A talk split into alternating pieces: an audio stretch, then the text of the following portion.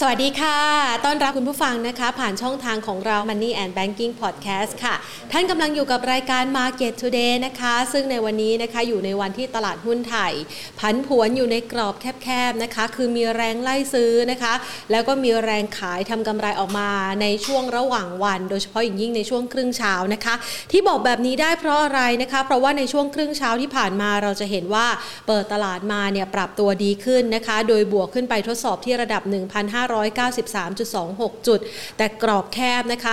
5.47 จุดที่บวกเพิ่มขึ้นไป ส่วนแรงขายเนี่ยก็ไล่ออกมานะคะ เหมือนปล่อยของออกมาเรื่อยๆนะคะ ปรับลดลงไป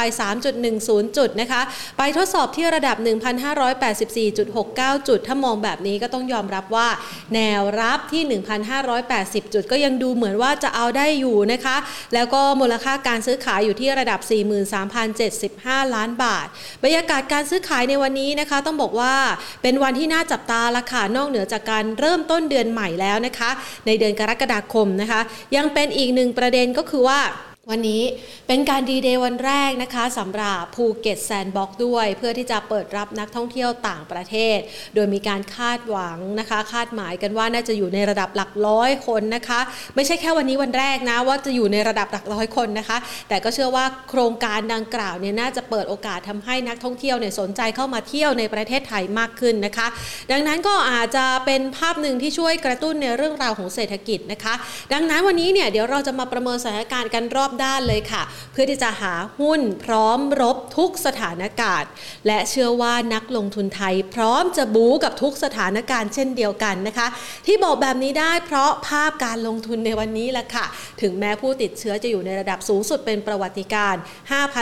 5,489 คนนะคะ แต่ว่านักลงทุนก็ยังมีมุมมองเกี่ยวกับการลงทุนที่ ไปเสาะหาหุ้นที่มีโอกาสได้รับอานิสงส์นะคะ จากประเด็นต่างๆ ด้วย เดี๋ยววันนี้เราจะมาค้นหาหุ้นเหล่านั้นกันนะคะ แต่ก่อนอื่น ขอขอบพระคุณค่ะ ผู้สนับสนุนใจดีของเรานะคะ ที่ทำให้เราได้มีรายการดีๆ แบบนี้นะคะ มาเสิร์ฟข้อมูลด้านการลงทุนอย่างรอบด้าน ให้กับคุณผู้ชม นั่นก็คือทางด้านของกลุ่ม True ค่ะ พร้อมอยู่เคียงบ่าเคียงไหลคนไทยและประเทศไทยร่วมฝ่าวิกฤตโควิด -19 ครั้งใหม่ไปด้วยกันนะคะ ซึ่งก็เป็นโอกาสที่ดีนะคะ เราจะได้มีการประเมินสถานการณ์การลงทุนอย่างใกล้ชิด เป็นประจำทุกวันจันทร์ถึงวันอาทิตย์เลยนะคะ จันทร์ถึงศุกร์ติดตามสถานการณ์แบบเรียลไทม์นะคะ แล้วก็เสาร์อาทิตย์นะคะก็มาเสริมเติมความรู้ด้วยอาวุธ ให้กับนักลงทุน ได้เรียนรู้ข้อมูลการลงทุนแล้วก็ปัจจัยต่างๆ หรือแม้กระทั่งกลยุทธ์พิเศษนะคะที่จะทำให้ท่านประสบความสำเร็จในการลงทุนละค่ะ เอามาดูบ้างวันนี้เนี่ยนะคะตลาดหุ้นไทยนะคะ มีแรงขายอันดับแรกคือบ้านปู่นะคะเขามีการเพิ่มทุนนะคะ ปรับลดลงไป 14.1%นะคะ ก็มายืนอยู่ที่ 13 บาท 40 สตางค์นะ ส่วนทางด้านของกสิกรไทยก็ยังมีแรงประคองซื้อกลับมานะคะ ยืนสักประมาณ 121 บาท การกุลนะคะบวกขึ้นมาตัวนี้มีจังหวะย่อแล้วก็ขึ้นนะคะบวกขึ้นมา 3.39%นะคะเป็นอันดับที่ 3 นะคะปตทแล้วก็มี KCE นะคะวันนี้มีประเด็นหลากหลายที่น่าจับตานะคะ พร้อมกันนี้เองเราจะเห็นได้ว่ามีหลากหลายหุ้นเหมือนกันนะคะที่มีความเคลื่อนไหวนะคะที่เริ่มมีความน่าสนใจมากขึ้นเอายกตัวอย่างเช่น วันนี้จุฬารัตน์นะคะเป็นหุ้นตัวเล็กๆ ในกลุ่มโรงแรมก็มีการปรับตัวได้อย่างคึกคักนะคะ แล้วก็ยังมีหุ้นที่เกี่ยวข้องกับตัวอาหารนะคะส่วนทางด้านของกลุ่มพลังงาน แล้วก็ปีโตรอาจจะมีแรงที่ประคองตัวเพื่อที่จะรอดูสถานการณ์โดยเฉพาะยิ่งการประชุมของกลุ่ม OPEC Plus ในค่ำคืนวันนี้ว่าสุดท้ายแล้วจะเพิ่มกำลังการผลิตมากน้อยแค่ไหนนะคะ ส่วนหุ้นตัวอื่นๆ วันนี้หุ้นน้องใหม่ค่ะที่เข้ามาซื้อขายวันแรกนั่นก็คือ c ีเคียวนะคะซีเคียวนะคะ หรือว่าชื่อย่อเต็มๆ ของเขาก็คือ e n f o r c e c u r e Public Company นะคะ วันนี้ราคา ปรับตัวได้ค่อนข้างคึกคักเลยนะคะ ได้รับการตอบรับที่ค่อนข้างดี อันนี้เป็นหุ้นในตลาด MAI นะ ปรับตัวเพิ่มขึ้นมาปิดตลาดพักเที่ยง65.63จุดอ่า65.63%นะคะ บวกมาได้ 10 บาท 50 สตางค์มายืนอยู่ที่ 26 บาท 50 สตางค์นะคะอ่าก็เป็นความเคลื่อนไหวที่น่าสนใจนะคะนำมาฝากกัน ส่วนทางด้านของตลาดหุ้นไทยอย่างที่บอกไปแล้วค่ะว่า วันนี้เนี่ยปรับตัวได้อย่างแข็งแกร่งนะคะ ภาพหนึ่งก็เชื่อว่านักลงทุนไทยนะคะมีความ เท่าทันนะคะต่อสถานการณ์การลงทุนบางครั้งเนี่ยมองว่าวิกฤตต่างๆ เป็นโอกาสในการลงทุนนะคะแต่ว่าถ้าอยากจะลงทุนอย่างแม่นยำมากขึ้น ก็ต้องมีการประเมินนะคะให้รอบด้าน จากทางด้านของมุมมองของนักวิเคราะห์ประกอบไปด้วยนะคะเพื่อที่จะสร้างโอกาสทำกำไรให้กับพอร์ตการลงทุนของท่านให้มากยิ่งขึ้นนะคะ วันนี้ รายการของเรานะคะจะไปพูดคุยกันนะคะ กับพี่กอล์ฟวิริยาราพมรัตนะนะคะ รองกรรมการผู้อำนวยการ ฝ่ายวิเคราะห์หลักทรัพย์จากบริษัทหลักทรัพย์ IV Global จำกัดมหาชน ขออนุญาตต่อสายสักครู่นะคะ เดี๋ยวเราจะได้มาประเมินสถานการณ์กันนะคะว่าทิศทางของการลงทุนในช่วงเวลานี้ในมุมมองของนักวิเคราะห์เองเริ่มต้นเดือนใหม่กรกฎาคม แล้วก็เริ่มต้นวันแรกในช่วงของครึ่งปีหลังนะคะ จะมีการประเมินสถานการณ์อย่างไรกันบ้าง สวัสดีค่ะพี่กอล์ฟค่ะ ค่ะสวัสดีค่ะ ค่ะ มามองถึงบรรยากาศเริ่มต้นกันเลยนะคะ วันนี้เนี่ยตลาดหุ้นไทยเริ่มต้นกันวันแรกของครึ่งปีหลังนะคะหนึ่งกรกฎาคมค่ะพี่กอล์ฟท่ามกลางปัจจัยลบนะคะ ตัวเลขผู้ทำเขาเรียกว่าผู้ติดเชื้อรายใหม่ทำสถิติสูงสุดนะคะ 5,489 ราย แต่ดูเหมือนว่าจะไม่ค่อยตกใจสักเท่าไหร่ 5,489 รายค่ะ ค่ะ แต่ว่าให้ตกใจมันต้องไม่ใช่นะคะ แต่เผอิญว่าวันนี้เนี่ยมันอาจจะมีข่าวคาดหวังเชิงบวกเกี่ยวกับเรื่องของโครงการคนละครึ่งเฟสที่สามแล้วก็เรื่องของยิ่งใช้ยิ่งได้นะคะ ที่จะเริ่มเข้ามาแล้วก็วันนี้ก็มีภูเก็ต Sandbox ด้วย มันก็เลยทำให้ตัวของตลาดหุ้นเองเนี่ยมันมีการชะลอการปรับลงอะค่ะแล้วก็ประกอบกับเมื่อวานนี้เราปิดไตรมาสที่สอง การปิดไตรมาสที่สองเมื่อวานนี้ที่ก๊อฟถือว่าเป็นเป็นการปิดที่ส่งสัญญาณในลักษณะว่าความกังวลเกี่ยวกับเรื่องของปัจจัยลบอาจจะเป็นเรื่องของสถานการณ์โควิด สายพันธุ์เดลต้า หรือว่าการฟื้นตัวเรื่องของการเร่งการฉีดวัคซีนในบ้านเราเนี่ยก็อาจจะชะลอนะคะ มันก็เลยทำให้ตัวของตลาดเมื่อวานนี้การปิดไตรมาสมันก็ดูไม่สดใสเท่าไหร่ เพราะว่าเรามาปิดตลาดที่ระดับ 1,585 จุด แล้วก็เมื่อวานนี้ไฮประมาณ 1,600 จุด ซึ่งการจะเบรกต่อ 1,600 ดูเหมือนจะยากขึ้นนะคะ เพราะว่าในช่วงของวันที่ 1 มิถุนายนก็คือต้นเดือนที่แล้วอะเราปรับตัวขึ้นที่เหนือ 1,600 จุด ด้วยความคาดหมายว่าเราจะมีการเร่งการฉีดวัคซีนได้ดีขึ้นในช่วงเดือนมิถุนากรกฎาเนี้ยนะคะ เพราะว่าในดูในต้นเดือนมิถุนาครั้งที่แล้วเนี่ยก็คือว่ามันมีเป้าต่อการฉีดแล้วก็จะถูกเราจะมีวัคซีนที่จะต้องเริ่มฉีดก็คือวันที่ 7 มิถุนา ในเดือนที่แล้วอะค่ะ มันก็เลยทำให้เราปรับตัวขึ้นไปเหลือ1,600จุด ทีนี้ในลักษณะของตลาดหุ้นที่เราต่ำกว่า1,600จุดนั่นหมายความว่าเรายังคงมีปัจจัยลบที่กดดันภายในประเทศอยู่ ก็คือการฉีดวัคซีนมันไม่สามารถทำได้ตอนนี้ที่คาดหวังมันต้องได้ประมาณ4ี่แสนขึ้นนะคะ ต่อวันนะสี่แสนโดส แต่ณปัจจุบันมันอยู่ประมาณสักสองแสนกว่าใช่ไหมคะ มันก็เลยทำให้ตัวนี้มันมันเลยเป็นตัวตัวกดดันอยู่นะคะ แล้วก็ประกอบกับเมื่อวานนี้เนี่ย ทางด้านของแพทย์สิริราช ออกมาบอกว่าได้มีการสุ่มตรวจผู้ป่วยโควิดที่ผ่านเข้ามาในสิริสิริราชนะคะปรากฏว่าสามสิบเปอร์เซ็นของผู้ป่วยกลายเป็นสายพันธุ์เดลต้า อันนี้มันก็เลยทำให้ตัวของความกังวลเรื่องของสายพันธุ์เดลต้าที่จะมีการแพร่ระบาดเนี่ยมันก็มากขึ้นนะคะ ก็เลยทำให้ตัวของตลาดที่เมื่อวานนี้ในการปิดเนี่ยก็ส่งสัญญาณว่าตลาดจะเป็นลักษณะของการที่ซึมตัว แล้วก็มีแนวโน้มต่อการที่คือตอนนี้เราจะเป็นไซด์เวย์นะคะ แต่ถ้ามีปัจจัยลบเพิ่มเติม เราก็จะมีแนวโน้มต่อการที่จะเป็นไซด์เวย์ดาวได้ในโอกาสต่อไปอะค่ะแสดงว่าพร้อมรับรู้ข่าวร้ายนะคะ แล้วก็มีโอกาสที่จะปรับตัวลงได้ในช่วงระยะเวลานี้ ดังนั้นภาพของความผันผวนนี้มันจะกินระยะเวลา ตลอดทั้งเดือนนี้ หรือว่าตลอดทั้งไตรมาสที่สามนี้เลยคะ คือในไตรมาสที่สามเนี่ยปกติแล้วมันก็เป็นไม่ไม่ในแต่ละปีนะคะ มันไม่ใช่เป็นไตรมาสที่เด่นเท่าไหร่ เพราะว่ามันเจอเรื่องของสภาพอากาศด้วย แล้วก็เรื่องของเขาเรียกว่าเวลามันไม่ใช่มันไม่ใช่จุดที่ คือไม่ว่าจะเรื่องของการค้าเรื่องของสภาพอากาศอะไรเงี้ย มันก็จะทำให้ตัวของไตรมาสที่สามไม่ค่อยเด่นนะคะ แต่ปรากฏว่าในช่วงของไตรมาสที่สามอันปีนี้เนี่ยเรายังเจอผลกระทบเรื่องโควิด แต่ว่าในไตรมาสที่สามปีนี้เราจะมีผลประกอบการไตรมาสที่สองที่สะท้อนออกมาด้วยนะคะ มันก็อาจจะมีความคาดหวังเป็นรายบริษัทไปที่ผลประกอบการจะดูดีขึ้นถ้าเปรียบเทียบไตรมาสต่อไตรมาสนะคะดังนั้นการลงทุนในในรอบไตรมาสนี้ น่าจะเป็นการแกว่งตัวที่ เขาเรียกแหว่งตัวเในทิศทางที่อาจจะมีปัจจัยลบมากดดันมากกว่าในไตรมาสที่แล้วอะค่ะ แต่ว่าท่านเทียบในเดือนกรกฎาคมเนี้ยก็คงจะต้องดูว่าการการที่เราจะมีการส่งมอบวัคซีน โรงพยาบาลเอกชนที่จะได้รับวัคซีนประมาณสักประมาณต้นต้นกรกฎาสิงหาอะไรใช่ไหมประมาณเนี้ย ก็จะมีการเล่นตัวได้หรือเปล่าถ้าเป็นอย่างนั้นก็จะทำให้การถอนตัวลงของเซ็ตมันอาจจะมีดาวไซด์จำกัดหน่อย แต่ว่าถ้าทุกอย่างมันไม่เป็นไปตามคาดหมายดาวไซด์มันก็จะถูกเปิดนะคะ นั่นหมายความว่าตัวของเซ็ตถ้าหลุดกรอบ 1,550 จุดตัวเซ็ตมันจะเปิดดาวไซด์ของการพักตัวลงไปสองระดับคือระดับแรกคือประมาณ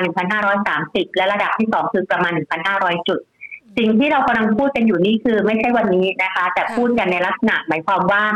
ตอนนี้เซ็ตมันมีแนวโน้มว่าเปิดไปทางด้านบวกอาจจะจำกัดลง แต่ทางด้านลบเนี่ยมันมีลักษณะที่เปิดกว้างขึ้นนะคะส่วนการแกว่งตัวภายใต้สักสองสามวันนี้น่าจะเป็นการแกว่งไซด์เวย์ไปก่อน กรอบใหญ่ ๆ ก็อยู่ที่ประมาณตั้งพันห้าร้อยเจ็ดสิบถึงประมาณไม่เกินพันหกร้อยจุดอะค่ะ ค่ะ ก็แสดงว่าช่วงเวลานี้เนี่ยขึ้นอยู่กับความสำเร็จในการที่จะระดมฉีดวัคซีนได้ในปริมาณที่มากเพียงพออย่างที่ตลาดคาดหวังเอาไว้นะคะ พร้อมกับการที่จะมองถึงตัวเลขผู้ติดเชื้อรายวันด้วย เรามองจากจำนวนตัวเลขผู้ติดเชื้อรายวันที่ทำสถิติเพิ่มขึ้นทุกๆวันตรงนี้เนี่ยนักลงทุนให้ความสำคัญไหมคะ เพราะว่าถ้าวันนี้เนี่ยรายใหม่ 5,489 บวกในเรือนจำอีก 44 รายนะคะเป็น 5,533 รายแล้ว นักลงทุนกังวลใจกับตัวเลขเหล่านี้ต่อเนื่องด้วยหรือเปล่าคะคือมันเป็นที่เรื่องกังวลใจอยู่แล้วค่ะ เพราะทุกวันนี้เนี่ยเศรษฐกิจมันยังไม่ถูกถูกเปิดนะคะ แล้วก็ตัวเลขที่ติดเชื้อมากกว่า 5,000 กว่ารายเนี่ยในแต่ละวันแล้วก็เป็นผู้ติดเชื้อใหม่ด้วยอะ ยังไงก็ตามตลาดก็ยังกังวล เพราะว่าอย่างที่พี่ก๊อฟเล่าให้ฟังว่าการปิดรายไตรมาสปกติแล้วอะถ้าเป็นถ้าถ้าเศรษฐกิจหรือว่าโอกาสมันดีเนี่ยการทำปิดไตรมาสอย่างเมื่อวานนี้มันควรจะดีกว่า 1,585 จุดนะคะ ทีนี้มันการทำปิดไตรมาสอย่างเมื่อวานนี้มันส่งสัญญาณว่าคนที่ขายออกไปแล้วก็ไม่ซื้อเพิ่มอะค่ะ ส่วนคนที่จะซื้อเพิ่มก็ยั้งยั้งแล้วก็เลือกลงทุนรายบริษัทมากกว่า ดังนั้นตลาดเองจะเป็นการลงทุนรายบริษัท ซึ่งจะมีกลุ่มอุตสาหกรรมที่อาจจะไม่ได้เยอะนักนะคะมีอยู่กับเรื่องของปัจจัยหลาย ๆ ด้านอย่างเช่น เรื่องของค่าเงินบาทที่อ่อนค่าที่อ่อนค่าลงไปเนี่ย ก็จะมีผลเชิงบวกกับบริษัทไหนเนี่ย บริษัทนั้นก็จะมีน้ำหนักไปทางด้านบวกนะคะ ก็อย่างเช่นพวกกลุ่มชิ้นส่วนอิเล็กทรอนิกส์เนี่ยในรอบประมาณตั้งแต่ต้นสัปดาห์มาเนี้ยก็ปรับตัวเด่นขึ้นนะคะ แล้วก็ในช่วงของปิดไตรมาสที่สองเทียบไตรมาสที่หนึ่งเนี่ยกลุ่มที่ปรับตัวโดดเด่นที่สุดก็จะเป็นกลุ่มชิ้นส่วนอิเล็กทรอนิกส์ต่อเนื่อง ก็บวกขึ้นมาถึงระดับประมาณ 77%ต่อไตรมาสนะคะ แล้วก็นอกจากเรื่องของค่าเงินบาท เรื่องของการส่งออกแล้วเนี่ยเรื่องของผลประกอบการ ถ้าบริษัทไหน มีแนวโน้ม turnaround หรือแนวโน้มของการฟื้นตัวเนี่ย อันนั้นก็จะมีลักษณะของการที่จะมีจะมีระดับราคาหุ้นที่อาจจะแข็งแกร่งกว่าสภาพตลาดโดยภาพรวมอะค่ะ ยกตัวอย่างนะคะ อย่างเช่นตัวของ SCCG อย่างเงี้ยก็ทำออทำไฮภายใต้เมื่อวานนี้ประกาศเกี่ยวกับเรื่องของการที่ไปซื้อกิจการเกี่ยวกับเรื่องของพวกอุปกรณ์การแพทย์ในสเปนนะคะ ซึ่งเออุปกรณ์การแพทย์เนี้ย ถ้าเราลองไปดูว่าเขาทาอะไรบ้าง มันก็จะเป็นเรื่องของพวก พวกพวกหลอด พวกหลอดสุญญากาศนะคะพวกตู้ที่จะเก็บวัคซีนอย่างเงี้ยค่ะ พวกทำไอ้พวกหลอดพวกตัวเทสพวกเหล่านี้มันก็เลยสร้างความคาดหมายเชิงบวกผู้เหล่านี้ก็จะมีแนวโน้มที่ดีกว่าตลาดนะคะค่ะ คือช่วงนี้ถ้าหากว่าเลือกไม่ถูกตัวนี่ พอร์ตก็อาจจะมีโอกาสพังหรือว่าไม่ได้รับผลกำไรกันไปด้วยนะคะ ทีนี้พี่กอล์ฟขาถ้าหากว่าเรามองเนี่ยนะคะ จากสถานการณ์โควิด -19 เองเนี่ยนะคะ เป็นประเด็นหนึ่งที่เป็นปัจจัยกดดัน แล้วก็อาจจะทำให้มุมมองของนักลงทุนต่างชาติเนี่ยเขามองภาพของไทยไม่น่าสนใจด้วยใช่ไหมคะ อันนี้เป็นเพียงแค่ปัจจัยส่วนหนึ่งหรือว่าเป็นปัจจัยหลักทั้งหมดคะที่ส่งผลทำให้ในช่วงครึ่งปีที่ผ่านมาดูเหมือนว่ายอดซื้อสุทธิเนี่ยจะไม่ค่อยเกิดขึ้น ส่วนใหญ่แล้วเป็นยอดขายสุทธิซะมากกว่านะคะ คือนักลงทุนต่างประเทศในบ้านเราเนี่ยหลายปีที่ผ่านมาก็เป็นการขายสุทธิในบ้านเราค่อนข้างเป็นตัวเลขสูงทีเดียวนะคะตัวเลข year to date ก็คือนะตั้งแต่ตอนต้นปีจนปัจจุบันเนี้ยต่างประเทศยังขายบ้านเราอยู่ประมาณสักเจ็ดหมื่นหกพันล้าน รวมถึงสถาบันในบ้านเราก็ยังขายประมาณสี่หมื่นล้านนะคะ ซึ่งนั่นหมายความว่าถ้าไปเปรียบเทียบกับทางด้านของตลาดภูมิภาคแล้วอะ ในกลุ่มของไทยแลนด์ อินโด แล้วก็ฟิลิปปินส์เนี่ยนักลงทุนต่างประเทศยังเป็นขายสุทธิทั้งหมดนะคะ แต่ว่าประเทศไทยถึงแม้ว่าจะมีการขายสุทธิเจ็ดหมื่นกว่าล้านเนี่ยแต่ตัวเลขที่เป็น year to date ก็คือหมายความว่าเปรียบเทียบจากเมื่อวานไปถึงตอนปลายปีที่แล้วเรายังบวกขึ้นมาประมาณ 9%อยู่เลยค่ะ ในขณะที่อินโดยังติดลบประมาณสักสี่เปอร์เซ็นต์แล้วก็ฟิลิปปินส์ก็ติดลบหนักมากเลยประมาณสิบกว่าเปอร์เซ็นต์แต่ได้ถ้าไปเทียบเทียบกับประเทศในกลุ่มของเอเชียประเทศอื่นๆนะคะ ประเทศไหนที่มีการฟื้นตัวหรือเจอผลกระทบเรื่องโควิดน้อยเนี่ย อย่างเช่นไต้หวันก็ยังมีเม็ดเงินไหลเข้า แล้วก็อาจจะมีโครงสร้างของธุรกิจที่เกี่ยวข้องกับเทคโนโลยีมากหน่อยอะค่ะ อันนี้ก็จะมีน้ำหนักต่อการที่มีเม็ดเงินไหลเข้า แต่ประเทศไทยเนี่ยโครงสร้างของธุรกิจโดยส่วนใหญ่มันเป็นเขาเรียกว่า cyclical นะคะ ก็คือหมายความว่าเป็นวัฏจักรแล้วก็เกี่ยวข้องกับทางด้านหุ้นพวก commodity เยอะไม่ว่าจะเป็นเกษตร เป็นทางด้านของตัวอาหารนะคะ หรือแม้กระทั่งเป็นปิโตรเคมีอย่างเงี้ยพวกนี้มันก็จะเป็น cyclical มากหน่อย ดังนั้นเม็ดเงินที่ไหลเข้ามันก็ค่อนข้างจำกัดอะค่ะ ค่ะ แล้วโอกาสในอนาคตข้างหน้ามันมีปัจจัยอะไรบ้างคะที่จะทำให้เขาหันมาสนใจเราได้มากขึ้นค่ะ เพราะว่าขายมาหลายปีปีนี้ก็ยังขายนะคะ จนเราไม่สามารถคาดหวังเม็ดเงินใหม่จากเขาได้ะค่ะ คือตอนนี้พี่เขาก็เข้าใจว่าไม่ค่อยมีใครที่คาดหวังเป็นเงินจากนักลงทุนต่างประเทศเท่าไหร่นักนะคะ แต่ว่าประเด็นมันก็คือด้วยความที่เขาขายมาค่อนข้างต่อในบ้านเราเนี่ย หลายปีมาแล้วเนี่ยก็คือแต่ละปีบางทีเป็นสามแสนล้านด้วยบางปีอะนะคะบางปีก็แสนกว่าล้าน ปีนี้เนี่ยตอนนี้ขึ้นปีก็ประมาณเจ็ดหมื่นหกถ้าสมมติเราเอาแบบเขาเรียกว่าอัตราเร่งเดียวกันเนี่ย มันก็จะกลายเป็นประมาณสักแสนห้านะคะ สมมตินะ สมมตินะคูณสองไปเลยอะไรเงี้ย ประมาณแสนห้า ซึ่งมันก็ดีอยู่อย่างหนึ่งตรงที่ว่าในช่วงของครึ่งปีหลังเนี้ยความกังวลเกี่ยวกับเรื่องของการปรับขึ้นอัตราดอกเบี้ยของทางด้านสหรัฐอเมริกาภายใต้เงินเฟ้อที่ปรับตัวขึ้นมาค่ะ มันอาจจะทำให้เกิดการหมุนของเม็ดเงิน แล้วก็การปรับลดเรี่ยวเม็ดเงิน QE อะหรือที่ตอนนี้เขาจะใช้คำว่า QE tapering อะนะคะ ที่อาจจะเริ่มลดลงหรือสภาพคล่องมันจะถอยลงเนี่ย มันก็อาจจะมีการหมุนเม็ดเงิน เหล่านี้มันจะทำให้นักลงทุนต่างประเทศมีการขาย ซึ่งมันก็จะกดดันตลาดหุ้นไทยน้อยกว่า เพราะว่าในช่วงที่ผ่านมาเขาก็มีการลงทุนในบ้านเรา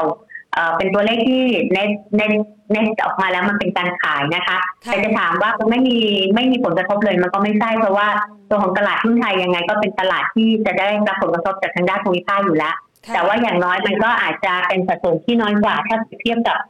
ที่ผ่านมาอย่างเช่นอายกตัวอย่างนะคะ ในต่างประเทศอย่างเช่นพวกเอ่อจีเอ่อพวกเกาหลี พวกเอ่อไต้หวันหรือแม้กระทั่งฮ่องกงเนี้ยเวลามีข่าวพวก QE tapering เนี่ยเขาจะเหวี่ยงตัวกว้างกว่าประเทศไทย เพราะว่าเขามีเม็ดเงินที่เข้าไปซื้อมาในช่วงของตั้งแต่ปีที่แล้ว แล้วก็เปอร์เซ็นต์ของการปรับเปลี่ยนเนี่ยมันขึ้นไปเยอะกว่านะคะ แล้วเขาก็มีเทคโนโลยีเยอะกว่า ซึ่งพวกในกลุ่มเทคโนโลยีเนี่ยมันเขาเรียกว่าเวลาอัตราดอกเบี้ยมีแนวโน้มจะปรับทางขึ้นเนี่ยหรือสภาพคล่องลดลงอะมันจะมีการปรับตัวลดลงมากกว่านะคะ เท่ากับว่าเราก็น่าจะได้อานิสงส์จากตรงนี้ คือไม่ผันผวนมากนัก คือได้อานิสงส์หรือเปล่าไม่รู้รู้แต่ว่าความผันผวนอาจจะน้อยลงน้อยกว่าน้อยกว่าในเมื่อเราได้ประโยชน์น้อยกว่า เวลาตอนถอยมันก็น่าจะต้องถอยน้อยกว่าประมาณนั้นนะคะนะคะ ก็อาจจะเป็นประเด็นหนึ่งที่ถ้าประเมินสถานการณ์ที่ทางดอกเบี้ยขาขึ้น โอกาสของตลาดหุ้นไทยที่จะร่วงหรือว่าแนวรับที่มีระดับในยะสำคัญนี้เราประเมินไว้อยู่สักประมาณเท่าไหร่คะถ้าหากว่าโอกาสของความผันผวนน้อยกว่าเขาแล้วก็อาจจะมีการผ่อนของของไทยเนี่ยอาจจะน้อยกว่าตลาดเพื่อนบ้านนะคะคือตอนนี้อัตราดอกเบี้ยทั่วโลกรวมถึงประเทศไทยมันอยู่ต่ำมากนะคะ คนที่มีเงินฝากก็จะพบว่า suffer มาก และณปัจจุบันเนี่ยจากการดอกเบี้ยแม้ว่าเทรนใหญ่มันจะมีแนวโน้มว่าจะฟื้นตัวเรื่องอัตราดอกเบี้ยคือตกขึ้นน่ะ แต่ว่าถ้าไปดูในตัวของตลาดอะ มันไม่ขึ้นเลยนะคะ เพราะว่ามันยังไปทางอ่อนอยู่เลยเนาะคือยังถอยอยู่ ทีนี้ในในทิศทางของการ trade หุ้นแล้วค่ะถ้าการดอกเบี้ยปรับขึ้นยังไงก็ตามเนี่ยทิศทางของหุ้นมันก็จะมีแนวโน้มของการที่เจอผลกระทบในระดับหนึ่งและอย่าลืมว่าตัวของเซ็ตตัวของเซ็ตอะค่ะมันมีการปรับขึ้นมาตั้งแต่ปลายปีที่แล้วประมาณเก้าเปอร์เซ็น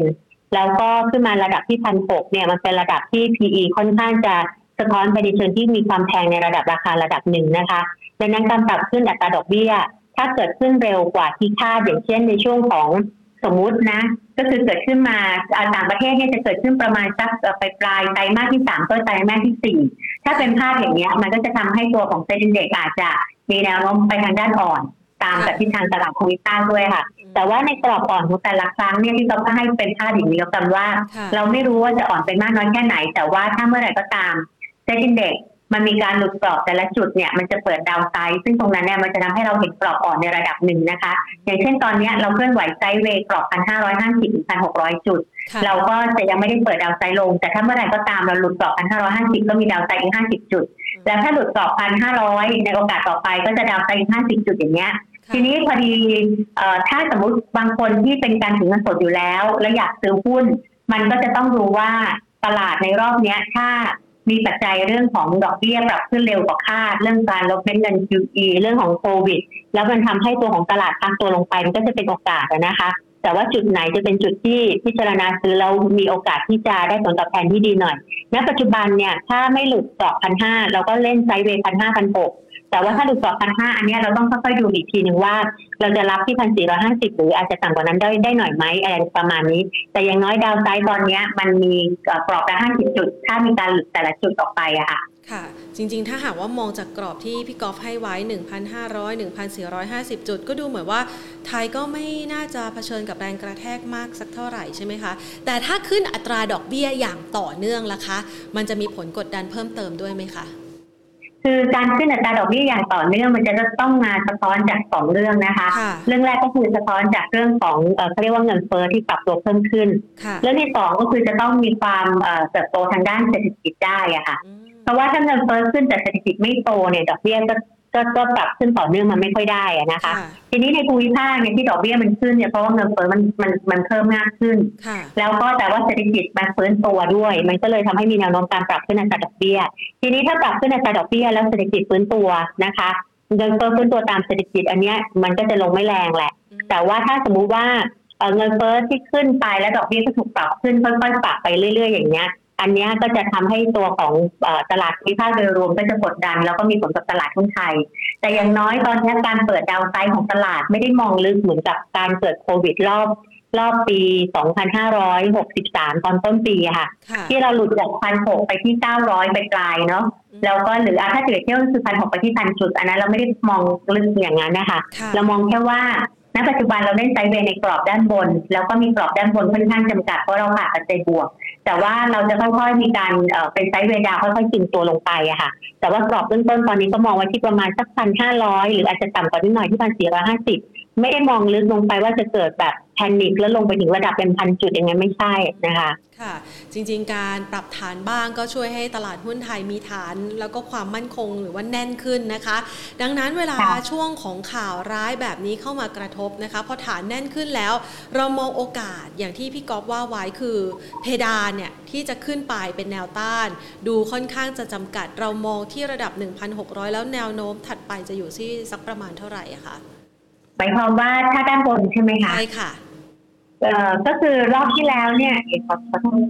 รอบที่แล้ว รอบที่แล้วเรามีเซ็นดินเด็กที่ปรับตัวขึ้นไปน่าจะประมาณสักได้ประมาณพันหกร้อยสี่สิบจุดโดยประมาณนะคะ ตั้งแต่ตอนช่วงประมาณสักครึ่งเดือนแรกของเดือนมิถุนายนเนี่ยกรอบตอนนี้มันก็จะติดต่อประมาณนี้ค่ะพันหกร้อยสี่สิบพันหกร้อยห้าสิบจุด เพราะว่าช่วงที่เราขยับขึ้นไปจากพันหกไปหกหาพันหกร้อยสี่สิบเนี่ย มันมาจากการที่มองว่าเราจะมีโอกาสของการเปิดเมืองภายใต้การฉีดวัคซีนที่เร่งตัวขึ้น ได้ตามเป้าหมายประมาณ 70%ของประชากรนะคะ ดังนั้นกรอบถ้ามีการขยับเหนือพันหกมันก็มีพันหกร้อยี่ห้าพันหกร้อยสี่สิบแล้วก็พันหกร้อยห้าสิบจุด ทีนี้ในเชิงของปัจจัยพื้นฐานโดยส่วนใหญ่เท่าที่พี่ก๊อฟดูอะส่วนใหญ่ตอนนี้ก็ประเมินพื้นฐานของปีนี้ไว้ด้วยการคำนวณ EPS กับไอตัว PE นะคะ ของตลาดเนี่ยก็จะอยู่ประมาณนี้ค่ะพันหกร้อยห้าสิบไม่เกินพันเจ็ดร้อยจุดอะค่ะ แต่ว่าเท่าที่เห็นคนให้พันเจ็ดก็ไม่เยอะนะคะก็อยู่ประมาณนี้พันหกร้อยสี่สิบพันหกร้อยห้าสิบจุดโดยประมาณค่ะคือมันต้องรวมกับผลประกอบการที่จะออกมาด้วยใช่ไหมคะ โดยเฉพาะอย่างยิ่งในไตรมาสที่ 2 ว่าสามารถทำได้ดีไหมท่ามกลางการเผชิญกับโรคโควิด -19 ใช่ทีนี้ในไตรมาสที่2เนี่ยเผอิญว่าทำไมเซ็ตอินเด็กมันยังไม่ได้ถอยลงไปเยอะแม้กระทั่งเราเกิดภาวะไอ้เรื่องของ ฉีดวัคซีนได้น้อยกว่าที่คาด แล้วก็เรื่องของผู้ติดเชื้อเพิ่มเติมมานะคะ ก็มาจากเรื่องของตัวเลขการส่งออก แล้วก็ค่าเงินบาทที่อ่อนค่าเนี่ยอันนี้มันพยุงตลาดทุนไทยอยู่ ทีนี้เนี่ยถ้าสมมติว่าบาทคือดอตอนนี้แนวโน้มบาทมันอ่อนค่าเพราะว่าดอลลาร์มันแข็งค่าด้วย แล้วก็อาจจะเป็นเพราะว่าภายในของบ้านเรามีผู้ติดเชื้อเยอะขึ้น มันก็เลยดูอ่อนอ่อนค่าออกไปนะคะ แต่มันไปได้ประโยชน์ว่าเรายังอาศัยกลไกหรือเครื่องยนต์ที่ผลักดัน GDP บ้านเราก็คือเรื่องของส่งออกอยู่นี่แหละ นี่แหละมันเป็นก็ทำให้ตัวตลาดทุนไทยมันเลยไม่ได้ลงต่ำกว่าพันห้าร้อยห้าสิบจุด ก็ยังคงมีปัจจัยนี้เข้ามาเกี่ยวข้องนะคะทีนี้ผลประกอบการที่พอเราปิดไตรมาสที่สองเรากำลังเริ่มอยู่ในต้นไตรมาสที่สามเนี่ยหลังจากนี้ไปอีกประมาณสักครึ่งเดือนครึ่งเดือนก็ไปอยู่ที่แบงก์แล้วเนาะแล้วจากนั้นก็ประมาณอีกสักเดือนหนึ่งก็เดือนไม่เกินเดือนครึ่งก็ไปอยู่ที่ผลประกอบการ real sector เนี่ยหุ้นที่ได้ประโยชน์จากค่าเงินบาทหุ้นที่ได้ประโยชน์จาก commodity ที่ปรับตัวเพิ่มขึ้นนะคะ หุ้นเหล่านี้ก็จะมีผลประกอบการที่ดูดีขึ้นถ้าเปรียบเทียบกับไตรมาสต่อไตรมาสหุ้นเหล่านี้จะดีกว่าตลาดโดยภาพรวมนะคะ ค่ะ ก็สามารถที่จะเล่นrun trend หรือว่ารับกำไรในช่วงเวลานี้ต่อได้ ถ้าใครมีก็ยังสามารถถือต่อได้นะคะก็คงต้องเลือกเป็นราย sector ไปอะค่ะ ทีนี้ที่ต้องให้เห็นภาพอย่างนี้ว่า sector ที่จะแข็งแกร่งกว่าตลาดนะคะ คำว่าแข็งแกร่งกว่าตลาดหมายความว่าเวลาเราเลือก trading หรือเลือกซื้อหุ้นแล้วเนี่ย อาจจะซื้อแพงกว่า แต่ว่าโดยแนวโน้มแล้วมันไม่ถูกกดดันด้วยด้วยความกังวลมากนักเนี่ยแล้วยังมีผลประกอบการรองรับเนี่ย ก็จะมีแค่ประมาณสี่สี่ห้า sector เท่านั้นเองในรอบในรอบที่หลังจาก SET Index หลุดกรอบพันหกร้อยจุดมาตั้งแต่สัปดาห์ก่อนนะคะ แล้วก็ต่อเนื่องสัปดาห์นี้ก็คือกลุ่มแรกก็คือเป็นกลุ่มชิ้นส่วนอิเล็กทรอนิกส์ ซึ่งในรอบจากตั้งแต่ต้นสัปดาห์ปลายสัปดาห์ที่แล้วถึงต้นสัปดาห์นี้เนี่ย ก็มีการเก็งกำไรขึ้นมาพอสมควร แล้วก็มันก็เป็นหุ้นที่ทางด้านของ IV Global รวมถึงพี่ก๊อฟก็ recommend สลับตัวกันมาตั้งแต่ KCE Delta Next นะคะ SMT อะไรพวกเนี้ยสลับตัวกันขึ้นมากลุ่มนี้ยังเป็นกลุ่มที่อาจจะมี short trading ได้ แต่ว่าต้องเลือกจังหวะนิดนึงนะคะ อันที่สองก็คือจะเป็นกลุ่มที่เกี่ยวข้องกับทางด้านของพวกบรรจุภัณฑ์ซึ่งในช่วงที่ผ่านมาเนี่ยมันก็เป็นในตัวของ SCGP นะคะ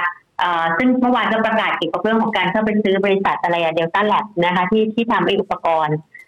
ส่วนอันที่สามกลุ่มที่สามก็จะเป็นกลุ่มที่อาจจะเกี่ยวข้องกับกลุ่มโรงพยาบาลนะคะ ซึ่งที่ผ่านมาก็ปรับตัวขึ้นไปค่อนข้างเยอะทำออทำไฮหลายตัวเลย คือ BCH CHG นะคะ แล้วก็กระจายเข้าไปที่วิภาวดีพระรามเก้าอะไรพวกนี้ดังนั้นหุ้นเหล่านี้ก็เป็นหุ้นที่แข็งแกร่งกว่าตลาด แล้วก็แต่ว่าหุ้นก็ขึ้นไปพอสมควรแต่หมายเพราะว่ายังพอเทรดดิ้งได้นะคะ แล้วก็กลุ่มที่สี่จะเป็นกลุ่มที่เรียกว่าได้ผลประโยชน์ทางด้านบวกจาก อาจจะเป็นการเทินอาราวของหุ้นหรืออาจจะมาจากเรื่องของผลประกอบการที่สะท้อนเรื่องของcommodity นะคะ ยกตัวอย่างเช่นตัวของช่องสามก็คือ เป็นหุ้นที่ turnaround ขึ้นมาหรือแม้กระทั่งจริงๆ แล้วตัวของถ่านหินก็ปรับตัวขึ้นไปค่อนข้างดีนะคะ แต่เพียงแต่ว่าวันนี้บ้านปูมันเจอเรื่องของเพิ่มทุนเข้าไปอะ มันก็เลยรู้สึกว่ามันมีการกดดันหน่อยเพราะว่า เอ่อมันมันเซอร์ไพรส์นะคือตลาดไม่คาดหมายว่าตัวบ้านปูจะประกาศเพิ่มทุนออกมานะคะ แล้ววันนี้ก็ปรับตัวลดลงเจอ dilution effect ไปก่อนที่มันจะเกิดของจริงอะก็คือใจรู้ลงไปเลยนะคะแสดงว่าบ้านปูนี่เอาเดี๋ยวดูปัจจัยเฉพาะตัวสักหน่อยนะคะ อย่างบ้านปูเนี่ยปรับลดลงมาหลังจากที่ทำสถานการณ์หรือว่าทิศทางราคาได้ดี จังหวะนี้มันเป็นจังหวะโอกาสในการที่จะเข้าไปซื้อด้วยไหมคะสำหรับใครที่พลาดโอกาสขาขึ้นในช่วงที่ผ่านมาค่ะ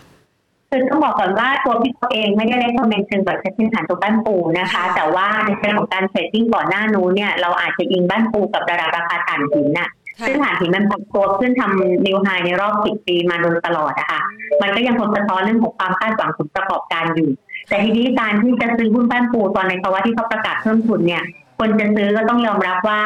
เอ่อคุณจะต้องมีเงินที่ที่จะต้องถ้าสมมติถือจนเพิ่มทุนนะคะจนเอ็กอาร์เนี่ย ก็จะต้องมีเงินที่จะใส่เข้าเพิ่มทุนได้ด้วย เพราะว่าเขาจะมีการให้หุ้นเพิ่มทุนคือเขาประกาศเพิ่มทุนเนี่ยเท่าตัว จากขอบไข่ประมาณห้าพันล้านบาทไปเป็นหมื่นล้านเอากลมๆนะที่เขาเอาแบบจำได้ง่ายๆนะคะห้าพันไปเป็นหมื่นล้านแล้วก็ให้แต่ว่าสัดส่วนก็คือสี่หุ้นเดิมต่อหนึ่งหุ้นใหม่ที่ราคาห้าบาทซึ่งอันนี้มันเจอ dilution effect ประมาณ 25%เฉพาะไรอันนี้นะคะ แต่ว่าเขาแจกวอลเลนฟรีด้วย 3 ชุดก็คือวอลเลนสี่ห้าหก แล้วก็มีอายุตั้งแต่หนึ่งปีสองปีสามปี แต่ว่าราคาแปลงสภาพนี่ก็ต่างกัน โดย warrant สี่ก็หนึ่งต่อหนึ่งคือหนึ่งหุ้นแม่เออคือหนึ่ง warrant ไปเป็นหนึ่งหุ้นแม่ ที่ราคาเท่าไหร่เอ่ยราคาห้าบาทแล้วก็สองปีคือ warrant ห้าเนี่ยก็คือเจ็ดบาทห้าสิบแล้วก็สามปี warrant หกก็เป็นเจ็ดบาทห้าสิบแต่มันได้ warrant ด้วยอะค่ะ มันก็เลยทำให้หุ้นมัน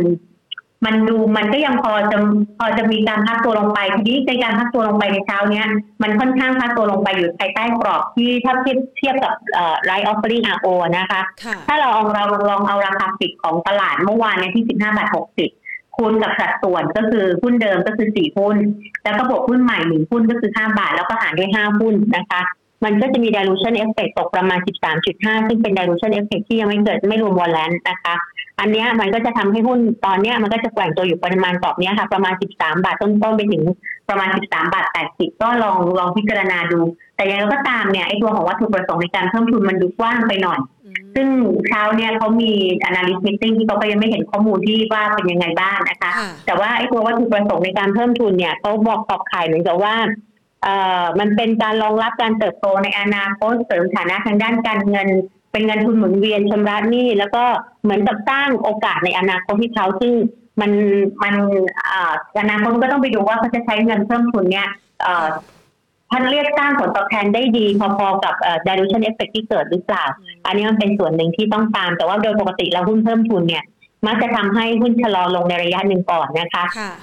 เพราะว่ารอเกี่ยวกับเรื่องของวันวัน XR แล้วก็รอเกี่ยวกับเรื่องของการจ่ายเงินเพิ่มทุน มันก็อาจจะทำให้บ้านปูวันนี้อาจจะไม่ได้โดดเด่นมากนะถ้าเปรียบเทียบกับในช่วงที่ผ่านมาค่ะค่ะอ่า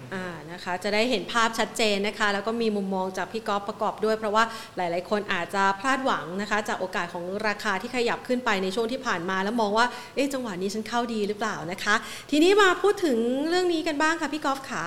เรื่องของหุ้นที่เมื่อสักครู่นี้นะคะพี่ก๊อฟจัดมาเป็นตัวที่ outperform ตลาดเนี่ยนะคะไม่ว่าจะเป็นชิ้นส่วน packaging โรงพยาบาลหรือว่าหุ้นที่มีการเทินอราวหุ้นเหล่านี้เนี่ยมันจะกลายเป็นผู้ที่ชนะหรือว่ารบชนะทุกสถานการณ์ในช่วงระยะเวลาต่อจากนี้อีกนานไหมคะ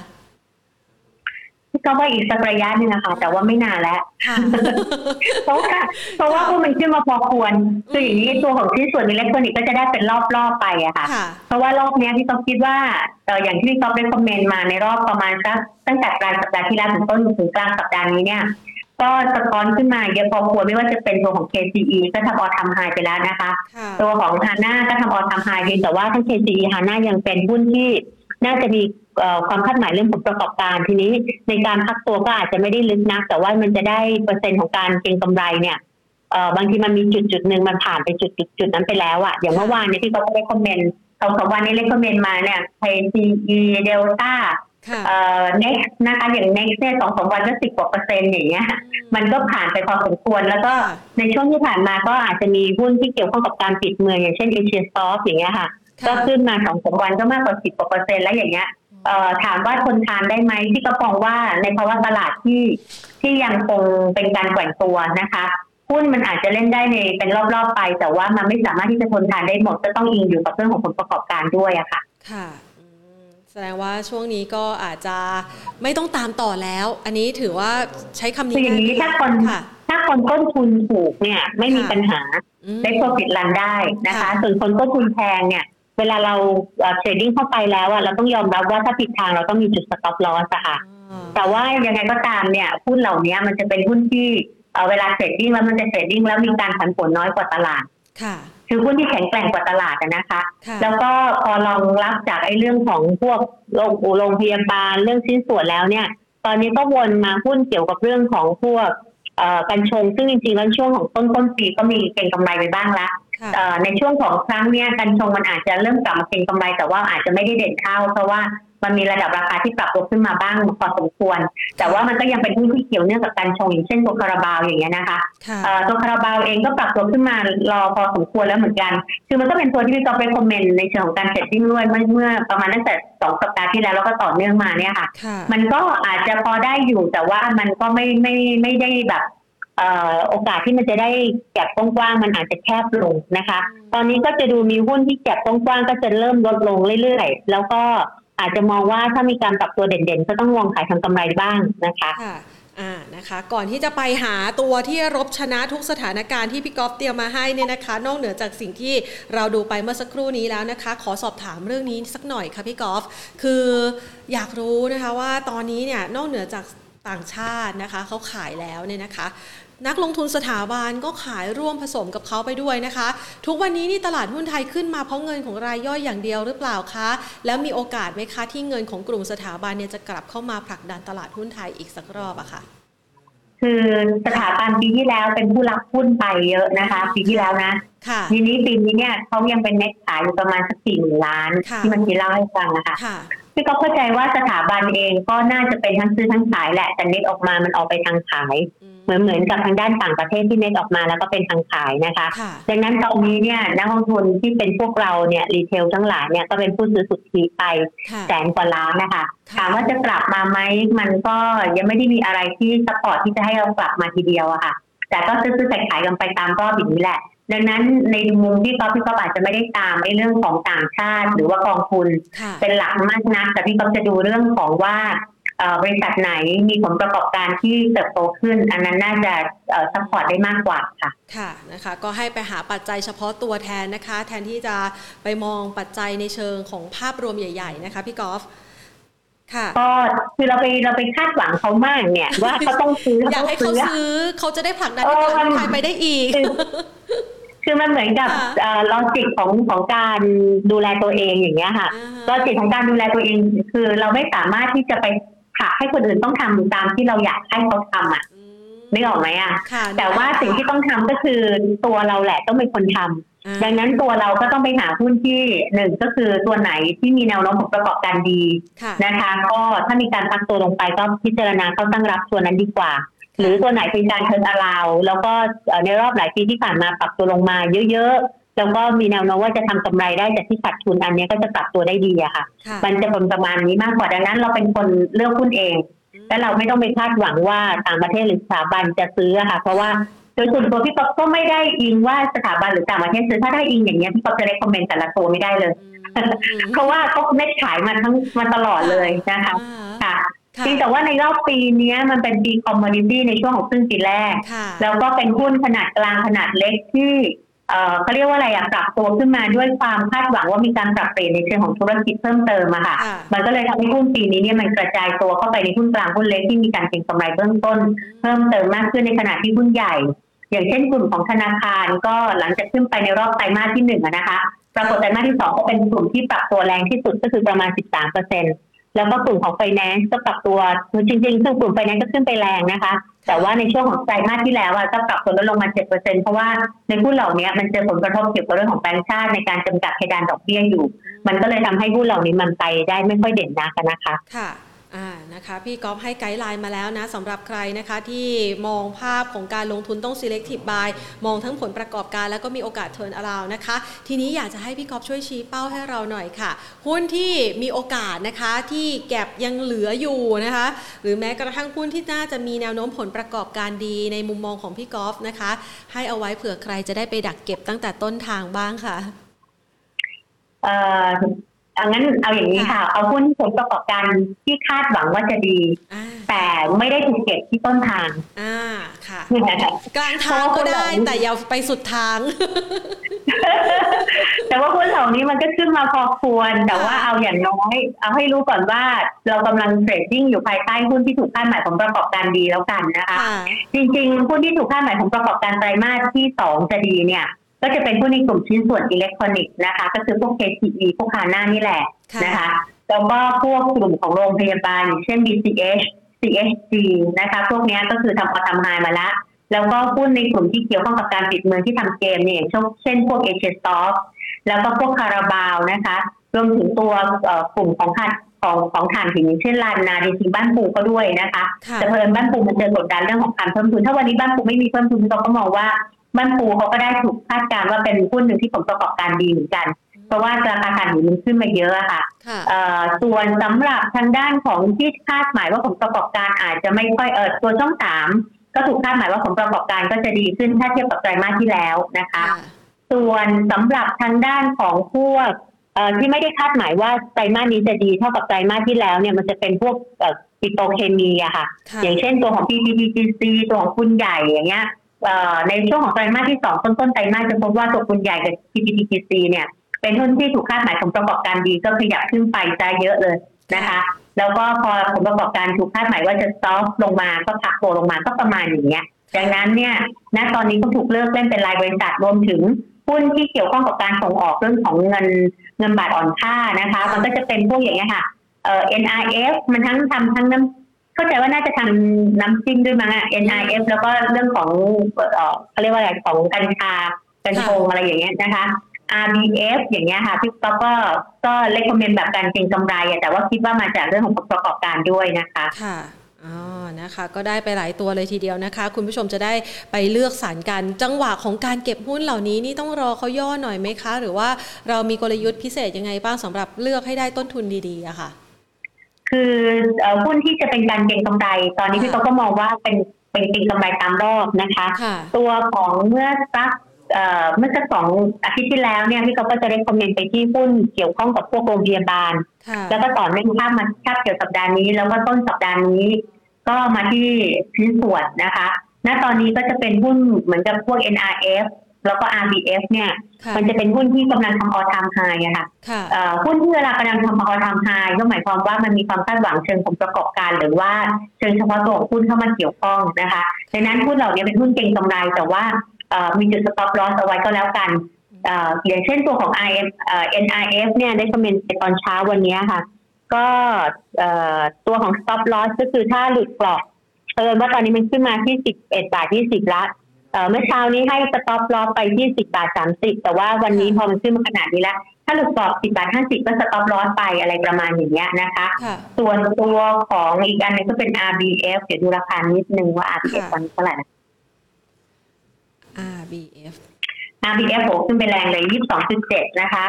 ก็อย่างเงี้ยก็คือถ้าหลุดยี่เอ่อคือณตอนนี้มันไปถึงยี่สิบสองจุดเจ็ดถ้าหลุดประมาณสักยี่สิบสองบาทก็ stop loss ไปอย่างเงี้ย ก็พอได้แต่เพียงแต่ว่า เดี๋ยวพี่ก็ค่อยๆเลือกดูแต่ละวันนะคะเพราะว่าดูตัวที่แข็งแกร่งกว่าตลาด แต่ว่าตัวที่ต้องระมัดระวัง ก็คืออย่างเช่นหุ้นที่เกี่ยวข้องกับทางด้านของพวกการเปิดเมืองอย่างเงี้ย เวลามีการพักตัวลงมาต้องระวังนิดนึง เพราะว่าอันนี้อาจจะได้สำหรับคนที่ต้องการซื้อในกรอบใหญ่ ๆ แต่ว่าคนที่จะ trading เนี่ยอาจจะไม่ค่อยเหมาะสมเท่าไหร่ อย่างเช่นตัวของ CRC AWC AOT อย่างเงี้ยนะคะ มันก็อาจจะเป็นหุ้นที่เรียกว่าปรับตัวขึ้นไประดับหนึ่งแต่ว่า ในเชิงของการเทรดดิ้งแล้วมันดู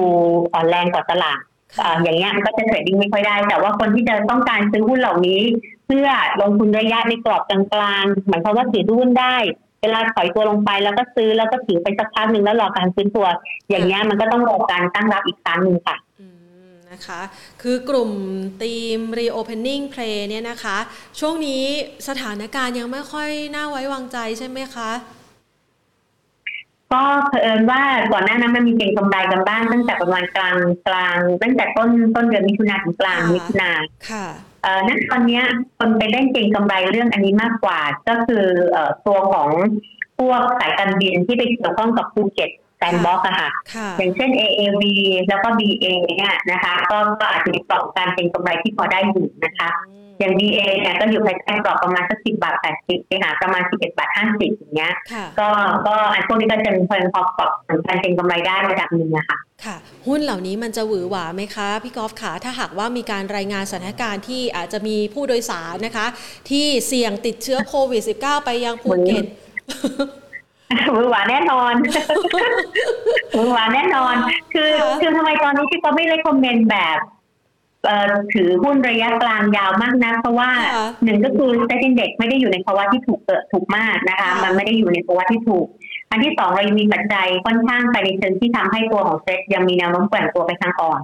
ดังนั้นเนี่ยหุ้นแต่ละตัวโดยเฉพาะตัวหลักๆใหญ่ๆอะมันก็ยังคงซึมตัวทางอ่อนอยู่ ก็เลยไม่ได้ recommend แต่ว่าคนที่ถือเงินสดแล้วมองกรอบของระยะกลาง แล้วเดี๋ยวดูเป็นจังหวะของการพักตัวอีกทีนึงอันนั้นอาจจะเป็นโอกาสแต่ว่าณปัจจุบันมันยังไม่ใช่อะค่ะ ค่ะพอพูดถึงเรื่องนี้นะคะพี่กอล์ฟพูดมาถึงเรื่องของภูเก็ต sandbox คือจริงๆแล้วเนี่ยมันก็เป็นความคาดหวังของประเทศไทยนะคะวันนี้เปิดประเทศวันแรกอยากให้ต่างชาติเข้ามาท่องเที่ยว ถ้าหากว่าตัวเลขนักท่องเที่ยวต่างชาติดูไม่กระเตื้องเลย อันนี้มันจะสร้างความผิดหวังให้กับนักลงทุนไหมคะเพราะว่าวันนี้ก็ดูบรรยากาศค่อนข้างเงียบเหงาเหมือนกันนะคะเกี่ยวกับเรื่องนี้ค่ะยังไงก็ตามก็ เบื้องต้นก็คิดว่าน่าจะยังไม่กระเตื้องนะคะเบื้องต้นเนาะเพราะว่าเข้าใจว่ามันมีเงื่อนไขเกี่ยวกับเรื่องของการที่จะต้องค่อยๆเข้ามา อย่างเช่น ในตัวของ vaccine passport อะไรต่างๆ เรื่องของการที่จะต้องกักตัวอะไรอย่างเงี้ยนะคะ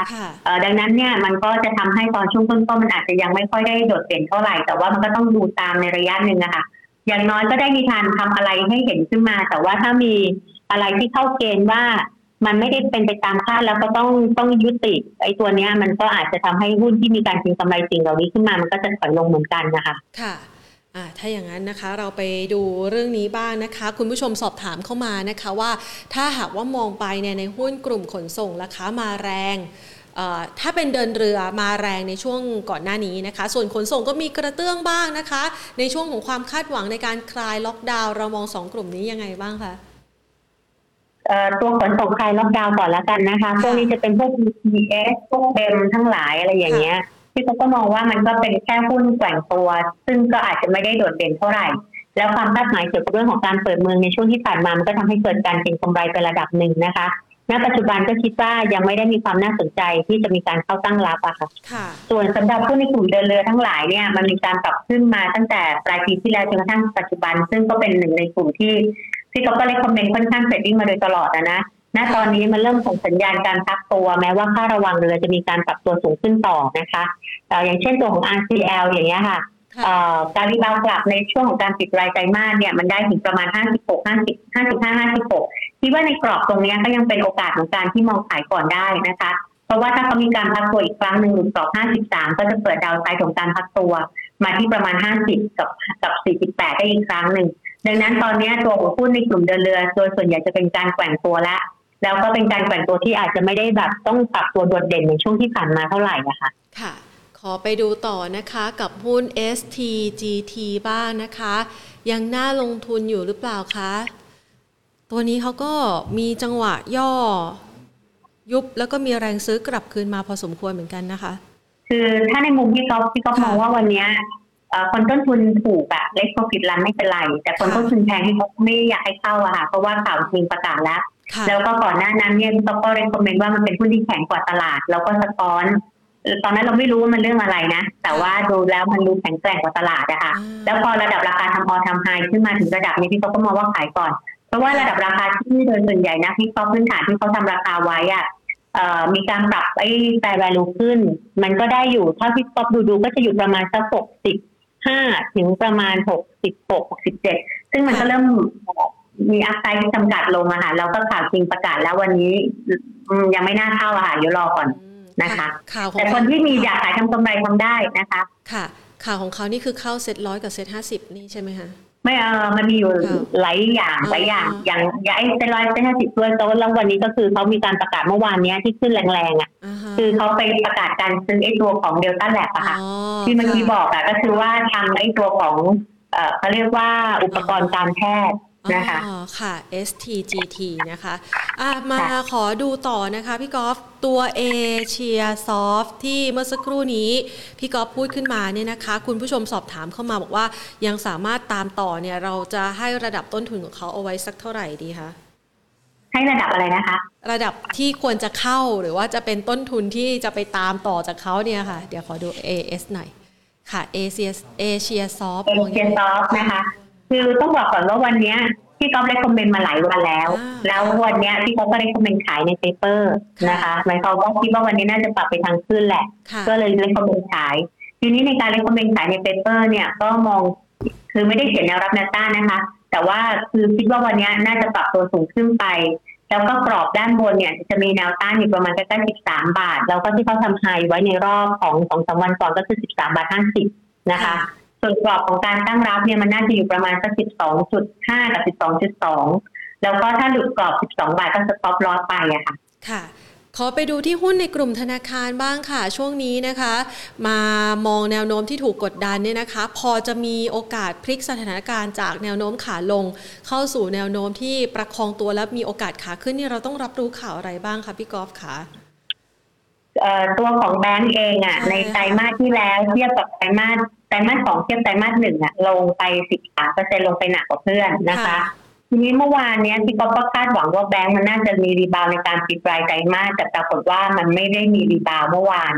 มา rebound วันนี้นะคะ ทีนี้ในการ rebound วันนี้เนี่ยพี่ก็เข้าใจว่าน่าจะมาจากเรื่องของการ preview จากทางด้านนักวิเคราะห์ตามปัจจัยพื้นฐาน ที่มีการ cover เรื่องแบงก์อะค่ะ แล้วก็โดยส่วนใหญ่แล้วเนี่ยเขาก็มีมุมมองว่าหนึ่งก็คือยังมีความถูกในระดับราคา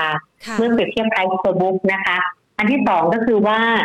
ถ้าดูการแกว่งของราคาหุ้น เอาเปรียบเทียบเขาเรียกว่า standard deviation เนี่ยณปัจจุบันเนี่ยมันติดลบอยู่ตั้งแต่ลบ 1.75 standard deviation ซึ่งความหมายก็คือว่ามันเป็นความถูกของราคา แล้วก็หุ้นมันก็ลงมาในระดับที่น่าจะพอตั้งรับได้นะคะ แล้วก็ที่สามก็คือว่าตัวของหุ้นเหล่านี้เนี่ย ในไตรมาสที่สองถูกคาดหมายว่าผลประกอบการเนี่ยน่าจะดีกว่าเยออนเยียเพราะว่ามันมีการตั้งสำรองที่ลดลง แต่ว่าถ้าพิจารณาคิวอันคิวคือไตรมาสต่อไตรมาสน่าจะน้อยกว่าไตรมาสที่หนึ่งเพราะว่าตัวของผลประกอบการน่าจะมีการตั้งสำรองที่อาจจะเพิ่มขึ้นนะคะ แต่ว่าโอกาสต่อการจ่ายเงินปันผลระหว่างการเนี่ยปัจจัยนี้แหละ มันน่าจะทำให้ตัวของแบงก์น่าน่าจะเริ่มมีการฟื้นตัวขึ้นนะคะ ทีนี้อย่างเช่นตัวของกสิกรไทยอย่างเงี้ย ถ้าฟื้นตัวขึ้นมันก็อยู่ภายใต้กรอบประมาณร้อยสิบแปดถึงร้อยี่ห้านะคะ อย่าง SCB ก็จะอยู่ภายใต้กรอบประมาณสัก 97 ถึงประมาณสักร้อยสองนะคะ แบงก์กรุงเทพก็จะอยู่ภายใต้กรอบประมาณสักร้อยร้อยสิบสามถึงประมาณสักร้อยสิบแปดอะไรประมาณนี้ค่ะ ก็จะเป็นการแข่งตัวภายใต้กรอบที่ได้ได้กรอบบวกระดับหนึ่งแต่อาจจะยังไม่ได้แรงมากค่ะ วันนี้มีแรงเก็งกำไรทิสโก้เข้ามาด้วยคุณผู้ชมสอบถามเข้ามาว่ามองตัวนี้ยังไงบ้างคะ ตัวไหนนะคะทิสโก้หรือทิสโก้ทิสโก้ค่ะทิสโก้ไฟแนนเชียลกรุ๊ปค่ะทิสโก้นะคะ เหมือนกันค่ะตัวทิสโก้แบงก์ทิสโก้นะคะ ตัวทิสโก้เองก็ก็เป็นแบงก์หนึ่งแต่ว่าตัวทิสโก้เองเนี่ยความต่างก็คือว่าตัวของแบงก์ทิสโก้เป็นแบงก์ที่ เขาเรียกว่ากำลังทำระดับราคาไปทางด้านบนนะนะ ทีนี้เนี่ยนะวันนี้ขึ้นมาที่ 92 บาท 50 ก็ภายใต้กรอบของการขยับเนี่ยตัวทิสโก้เองก็ยังเป็นแบงค์ที่ถูกค่าเอ๊ะแต่แบงค์แบงค์ทิสโก้น่าจะจ่ายปันผลไม่มีระหว่างกาลนะถ้าพี่ก๊อฟจำไม่จำไม่จำอันนี้เราไปดูนะคะ ถ้าทิสโก้ไม่มีการจ่ายเงินปันผลระหว่างกาลเนี่ยเขาจะจ่ายทีเดียวอะในรอบของปลายปีอะค่ะ ซึ่งก็จะไปเกิดการจ่ายปันผลในปีหน้า แต่ว่าการที่ rebound กลับตรงนี้มันก็จะมีกรอบอยู่ประมาณสักแปดสิบ แปดแปดสิบเก้าไปถึงประมาณสักเก้าสิบห้าอะไรประมาณนี้ค่ะค่ะ คุณผู้ชมสอบถามเข้ามานะคะ ขอสอบถามเกี่ยวกับตัวหุ้น SC Asset หน่อยค่ะ SC Asset ค่ะอันนี้อาจจะไม่ได้ไม่ได้คำว่าพื้นฐานเท่าไหร่นะคะ แต่หมายความว่า ตอนนี้ SC Asset มันปรับตัวลงมาค่อนข้างเยอะ แล้วก็หนึ่งในกลุ่มของที่ปรับตัวลงมาในไตรมาสที่สองเยอะๆก็เป็นกลุ่มอสังหานะคะ ตัวอสังหาติดลบประมาณสักห้าเปอร์เซ็นต์เศษจะเกือบหกเปอร์เซ็นต์น่ะที่ SC Asset เนี่ยลงมาที่สามบาทแปดตังก็อยู่ใกล้ๆที่กำลังทำ sideway อยู่ที่ประมาณสักสามบาทต้นๆเนี่ยค่ะ ถ้าเขาไม่หลุดสามบาทไปก็ ก็จะแกว่งไปได้กรอบสามบาทถึงสามบาทยี่สิบโดยประมาณค่ะ ค่ะ ขออีกหนึ่งตัวนะคะ ตัว SAWAD ค่ะ มองยังไงบ้างคะ ไฟแนนซ์เนี่ยเมื่อกี้ที่เล่าอะนะคะ ว่าในไตรมาสที่แล้วอะติดลบรองจากแบงก์อะไฟแนนซ์ติดลบมาประมาณเจ็ดเปอร์เซ็นต์คำว่าไฟแนนซ์คือทั้งกลุ่มนะคะ แล้วก็ในช่วงที่ผ่านมาพวกพวกเช่าซื้อ พวกจำนำทะเบียนรถอะค่ะ ก็จะปรับตัวลดลงมาพอควรกัน ทีนี้สวัสด์ตอนนี้เป็นการแกว่งตัวหลังจากที่ถูกกดดันเรื่องของการปรับไปเรื่องของเพดานดอกเบี้ยนะคะ ตอนนี้ลงมาอยู่ที่ประมาณสักใกล้ๆเจ็ดสิบบาทก็ เป็นลักษณะของการแกว่งในกรอบแคบๆอะค่ะ คือถ้าเขาไม่หลุดกรอบ 68 ก็จะเล่น 68 ไปถึง 70 แล้วก็มีประดับคือประมาณ 72 บาทนะคะ ถ้ามีอยู่ก็อยากก็มองการ rebound กลับขึ้นไปก่อน น่าจะมีกรอบแนวต้านประมาณ 70 แล้วก็ 72นะคะค่ะสำหรับกลุ่มนี้เนี่ยนะคะ เชื่อว่าเป็นขวัญใจของใครหลายคนเหมือนกัน ถ้าหากว่าอยากจะเลือกในกลุ่มนี้นี่ตัวไหนเป็น top pick ของเราคะตัวของไฟแนนซ์เหรอคะ ค่ะใช่ค่ะ ตัวไฟแนนซ์ตอนนี้พอดีว่าเชิงพื้นฐานอาจจะเขาไม่ได้มีเลือกว่าตัวไหนเป็น top pick นะคะ แต่ว่าเอาเอาเป็นว่าโดยรวมๆแล้วเนี่ย ตัวของไฟแนนซ์ในในเชิง trading แล้วกันเชิง trading แล้วเนี่ยตัวไฟแนนซ์ที่มันยังเป็นตัวหลักของกลุ่มเนี่ย มันก็จะเป็นพวก SAWAD พวก MTC นะคะ ทีนี้ลงมาในระดับที่ทั้งสองตัวเนี่ยกำลังส่งสัญญาณไปในทิศทางที่ค่อนข้างอ่อนไปนิดนึงยิงแต่ว่าตัวของสวัสด์เนี่ยอาจจะดูดีกว่าตัว MTC ตรงที่ว่าเขายังไม่หลุดเส้นนะคะ เขายังอยู่ภายใต้กรอบ 68 ถึง 72 ก็เลยยังพอพอแกว่งตัวได้บ้าง แต่โดยส่วนใหญ่ก็ยังเป็นภายใต้กรอบที่ยังไม่ค่อยกว้างมากนักนะคะ ส่วนส่วนตัวที่ลงมาแรงๆ อย่างเช่นตัวของกรุงไทยการ์ดอย่างเงี้ยเดี๋ยวดูแป๊บนึงนะคะกรุงไทยการ์ดแล้วก็ตัวของเอ่อไอตัวของอีออน ซึ่งมันเป็น เป็นพวกบัตรเครดิตอะค่ะพวกเหล่านี้โดยเทรนใหญ่ ๆ มันยังเป็นเทรนที่เป็น uptrend อยู่ แต่เป็นว่าเทรนย่อยๆ มันเป็นการพักตัวดังนั้นเนี่ยตัวของ KTC ก็จะเป็นการแกว่งตัวภายใต้กรอบเอากรอบใหญ่นิดนึงนะคะ ก็คือ 65ถึง75 บาทอะไรประมาณนี้ค่ะดังนั้นก็ลองพิจารณากรอบตั้งรับดูก่อนแต่เพียงแต่ว่าเขามีการพักตัวลงมาระดับหนึ่งแล้ว ดังนั้นอาจจะมีโอกาสของการถ้า ถ้าได้เรื่องของการกำหนดเพดานดอกเบี้ยมันไม่ได้มันไม่ได้กดดันมากนะในช่วงของไตรมาสที่สองเนี่ย ก็อาจจะมีแนวโน้มของการ rebound กลับเล็กๆ จาก 68 ไป 70 ของ KTC นะคะ ค่ะพี่ก๊อฟคะสุดท้ายนี้นะคะ อยากให้พี่ก๊อฟช่วยย้ำกันสักหน่อยสำหรับกลยุทธ์การลงทุนในช่วงที่ยังมีปัจจัยลบกดดันนะคะ และกรอบการขึ้นค่อนข้างจำกัดนักลงทุนเนี่ยจะต้องวางกลยุทธ์การลงทุนที่เหมาะสมกับสถานการณ์แบบนี้ยังไงดีคะคือตลาดตอนนี้มันเป็นตลาดที่ต้องเลือกเล่นเป็นรายบริษัทอะค่ะแล้วก็ต้องยอมรับว่าเรายังมีปัจจัยกดดันทั้งภายในและนอกอยู่เยอะ ดังนั้นการเก็งกำไรต้องมีจุดสต็อปลอสที่เหมาะสมนะคะ แล้วก็ถ้าได้กำไรบางส่วนแล้วเนี่ย แล้วก็คิดว่าเราพอใจแล้วก็ถ่ายทำกำไรเล่นรอบไปบ้าง เพราะตอนนี้หุ้นโดยส่วนใหญ่ตัวที่ดีกว่าตลาด ก็จะเป็นตัวที่ปรับตัวขึ้นไปพอสมควรเหมือนกัน ตัวที่ผลประกอบการที่จะคาดหมายว่าจะดีก็ปรับตัวขึ้นไปพอสมควรเหมือนกัน ส่วนตัวที่ยังไม่ค่อยเด่น มันก็ดูอ่อนแอกว่าตลาด ดังนั้นเนี่ยมันก็ยังไม่มีจุดไหนที่เป็นอยู่ในภาวะตรงกลางที่เราจะเลือกซื้อตั้งรับ แล้วก็ถือหุ้นในกรอบสักเดือนสองเดือน ยกเว้นตัวธนาคารที่จะมีการ rebound กลับได้บ้าง แต่ว่ามันก็อาจจะยังอยู่ภายใต้กรอบค่อนข้างจำกัดดังนั้นลักษณะของตลาดก็ต้องระมัดระวังมากขึ้นนะคะแล้วก็ถือเงินสดให้มากขึ้นด้วย เพราะว่าเวลาเราดูเทรนของตลาดแล้วเราต้องค่อยๆเลือกหุ้นมากกว่าค่ะ แล้วก็หุ้นที่แข็งแกร่งกว่าตลาดเท่านั้นถึงจะเป็นหุ้นที่เก็งกำไรได้นะคะ ค่ะ ได้เลยค่ะ วันนี้ขอบพระคุณมากนะคะพี่กอล์ฟค่ะสวัสดีค่ะนะคะ วันนี้พี่กอล์ฟก็แนะนำหลายตัวเลยนะคะ แล้วก็หลายกลุ่มอุตสาหกรรมที่ถือว่าเป็นผู้ชนะตลาด outperform ได้นะคะ ในช่วงระยะเวลาที่ผ่านมา ถึงแม้ว่าจะเจอกับปัจจัยลบและ ปัจจัยลบนะนะคะ และนะคะยังเป็นหุ้นที่มีโอกาสพร้อมรบกับทุกสถานการณ์นะคะ เดี๋ยวไปฟังย้อนหลังกันดูนะคะ หลาย ๆ ท่านนะคะ สอบถามกันเข้ามานะคะ แล้วก็ถามตัวหุ้นด้วย STGT นี่นะคะ ก็เจาะลึกกันตั้งแต่ช่วงต้นเลยนะคะ เดี๋ยวลองไปดูกันนะคะ วันนี้นี่นะคะจะได้เห็นภาพการลงทุนที่ค่อนข้าง จะ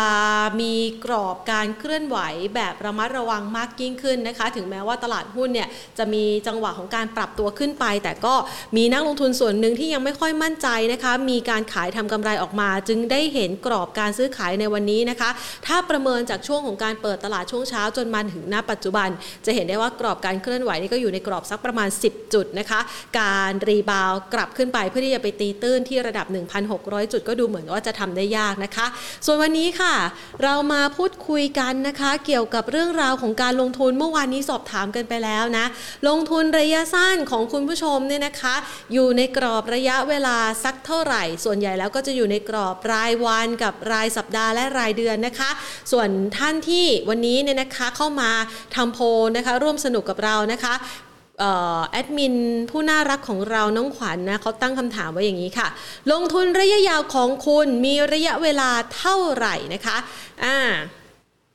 5 ปี 46% 6 เดือน 26% 3 ปี 19% 1 ปี 7%นะคะ จากจำนวนผู้เข้ามาโหวตเข้ามาร่วมสนุกกันได้เยอะ ๆ นะคะจำนวนผู้เข้าโหวตของเรา 26 คนนะคะ 26 ท่านนะคะ ส่วนใหญ่แล้วเนี่ย 26 ท่าน ถ้าหากว่าพูดง่าย ๆ ก็คือกว่าครึ่งอะ่ะ กว่า 12ถึง13 ท่านนะคะ ลงทุนระยะยาวจริง ๆ 5 ปี เชื่อว่าหลาย ๆ ท่านอดทนรวยได้ใช่ไหมคะ คือสามารถถือหุ้นข้าม จุดสูงสุดแล้ว จุดสูงสุดเล่าและมาเป็นผู้ชนะตลาดได้ในช่วงเวลานี้นะคะ นั่นก็เป็นภาพของการลงทุนระยะยาวที่สามารถสร้างโอกาสการลงทุนในรูปแบบ Capital Gain ได้ หรือแม้กระทั่งอาจจะหาจังหวะนะคะ ในช่วงวิกฤตเข้าไปช็อปหุ้นดีๆ แล้วก็ถือยาวนะคะ ข้ามปีกันได้นะคะ อันนี้ก็จะสามารถสร้างการเติบโตของพอร์ตได้มากกว่า 100%แต่ว่าต้องมีจังหวะการเลือกหุ้นที่ดีนะคะ ศึกษาปัจจัยพื้นฐานต่างๆ ด้วยนะคะ วันนี้ สวัสดีค่ะคุณ 402 THC นะคะ วันนี้วาอัพเดี๋ยวเก็บไว้สอบถามนักวิเคราะห์ให้นะคะ เราได้ให้วันนี้เราสัมภาษณ์นักวิเคราะห์นะคะ จบไปแล้วนะคะ ทีนี้เรามาดูกันบ้านนะคะ ต่อที่ Facebook ของเรากันบ้านนะคะเอ Facebook นี่ดูตรงไหนนะคะพี่ปอม Facebook นี่นะคะสำหรับผลโพของเรานะคะ นี่ก็เป็นความมันมีหลายหน้าต่างมากค่ะคุณผู้ชมนะปัจจุบันนี้นะคะเวลาที่เราทำสื่อโซเชียลเนี่ยนะคะ เราจะเห็นได้ว่ามันมีหน้าหลากหลาย มีทั้งหน้าไลฟ์นะคะ มีทั้งหน้าที่เราจะมาพูดคุยตอบโต้กันนะคะ นี่ผลโพของเรานะคะ สำหรับคนที่เข้ามาทำโพของเรานะคะใน Facebook ค่ะ ลงทุนระยะยาว 6 เดือนอยู่ที่ 13%นะคะ 1 ปีอยู่ที่ 43% 3 ปีอยู่ที่ 26%และ 5 ปีอยู่ที่ 17%ดังนั้นจะเห็นได้ว่าภาพของนักลงทุนนะคะที่ติดตามในสื่อโซเชียล Facebook เนี่ยนะคะอาจจะเป็นนักลงทุนที่วางแผนการลงทุนในรอบระยะเวลา 12 เดือนหรือว่า 1 ปีนะคะ ท่านก็สามารถที่จะวางแผนการลงทุน ได้ละค่ะ ให้เหมาะสมกับช่วงเวลาและความเสี่ยงที่ท่านยอมรับได้นะคะ มันไม่จำกัดว่าท่านลงทุนสั้นยาว หรือยาวมากแค่ไหนนะคะ มันไป จำกัดความสำเร็จได้อยู่ตรงคำว่า ท่านศึกษามากพอ และจำกัดผลขาดทุน และมีโอกาสที่จะสร้างผลกำไรจากการเงือกงอกเงยของธุรกิจเหล่านั้นได้หรือไม่ นั่นจะเป็น Key Success นะคะของนักลงทุนในตลาดหุ้นไทยแหละค่ะ ติดตามสถานการณ์เหล่านี้อย่างใกล้ชิดเป็นแบบ real-time ได้เป็นประจำทุกวันในเวลาดีๆ แบบนี้นะคะ ในรายการของเรา Market Today วันนี้หมดเวลาลงแล้วลากันไปก่อน สวัสดีค่ะ